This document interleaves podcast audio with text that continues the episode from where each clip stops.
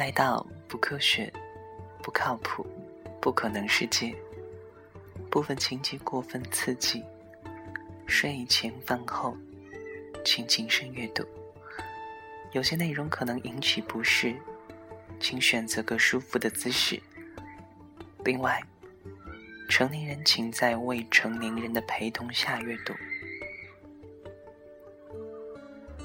如果你已经调整好姿势，也找到了那个未成年人，接下来我们一起读这本书的第一个故事：冰箱里的企鹅。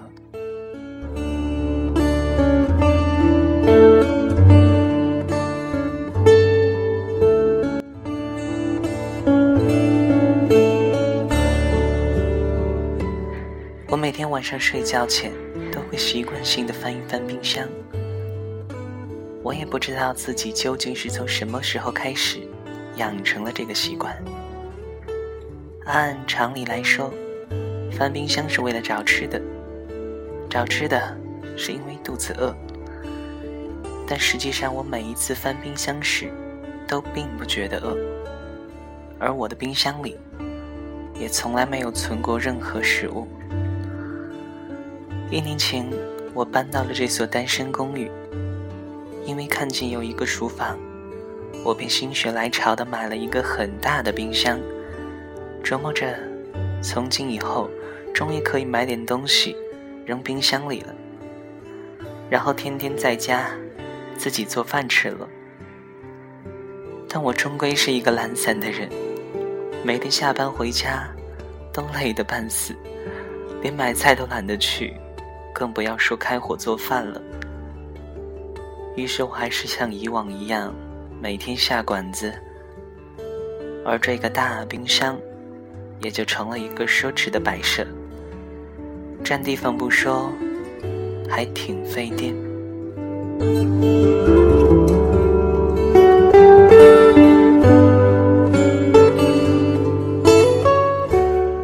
可是我从来没有后悔买过这个冰箱。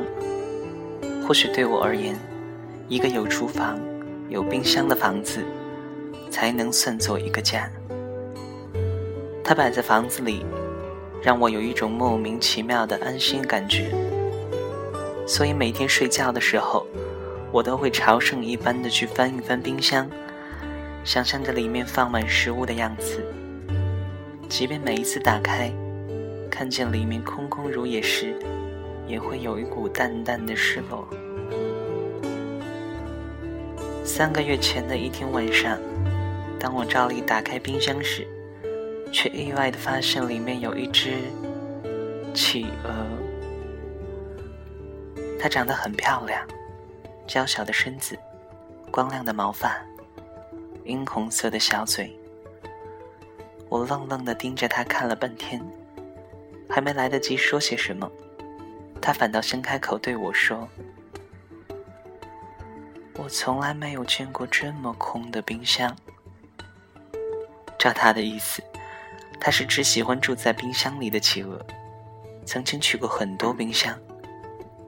不过这样子不打一声招呼，就随便钻到别人的冰箱里，好像有点不太礼貌吧？我问他：“你到我的冰箱里干什么？”他反问我一句。你买冰箱干什么用的？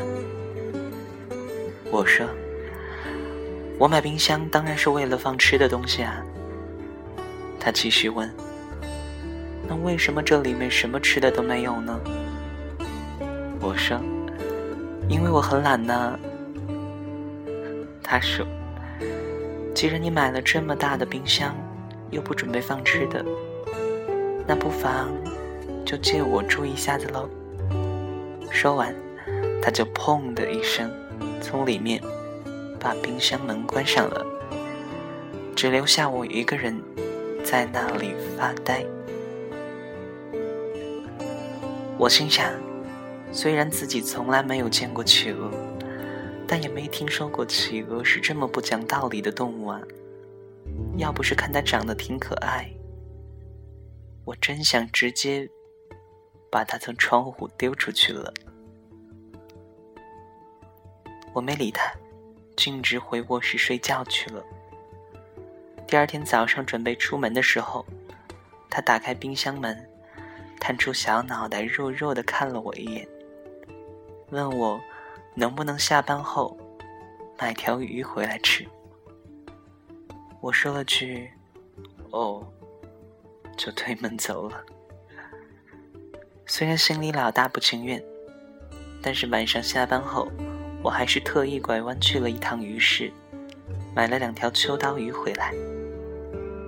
他坐在冰箱上吃得很开心，我坐在一旁的地板上，支着下巴看着他，问他究竟是怎么跑到我的冰箱里的。他说自己也不知道。还说自己去过很多不同的冰箱，有的大，有的小。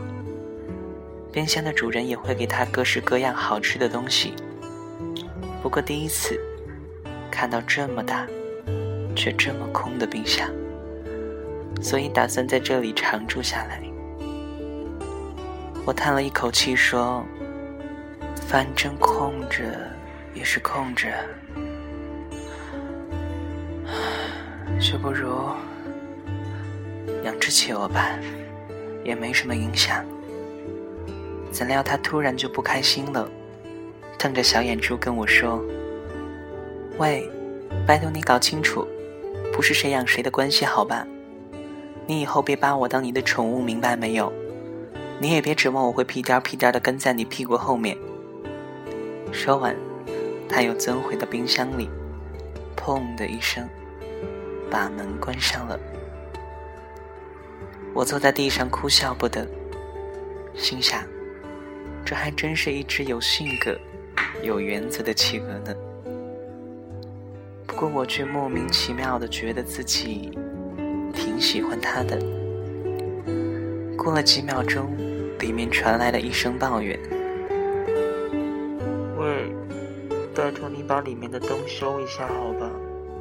每次开门都亮着，一关门就暗了。于是，两天后，这个冰箱被我改造成了史上最莫名其妙的冰箱。一开门，灯就暗；一关门，灯就亮。而除了电费越交越多之外，我的生活也渐渐发生了许多变化。每天下班。我会去鱼市买几条新鲜的鱼回家，两条给他吃，两条自己做菜吃。每天晚上睡觉前翻冰箱的习惯，也变成了敲三下冰箱门，等他开门，然后一起聊会儿天。至于为什么要敲冰箱门，则是他给我定的规矩，因为他觉得企鹅。也有隐私，不经人同意随便开门，是非常失礼的一件事情。他每天都会跟我借书架上的书看，还给我的时候，每本都被冻得硬邦邦的。而我们的话题也大多和这些书有关。他是只很聪明的企鹅，有着很多奇奇怪怪的想法。时常能逗得我很开心，也会偶尔跟他说说我的工作，说说身边发生的趣事。至于是关于，甚至是关于未来的想法。有时候心情不好，他还会安慰我，对我说些鼓励的话。所以我对他有着越来越强的依赖感，觉得他就像自己的朋友。甚至家人一样，他似乎也试着想融入我的生活。比如一天晚上吃鱼的时候，他提出要吃我做的红烧鱼，我欣然答应了他。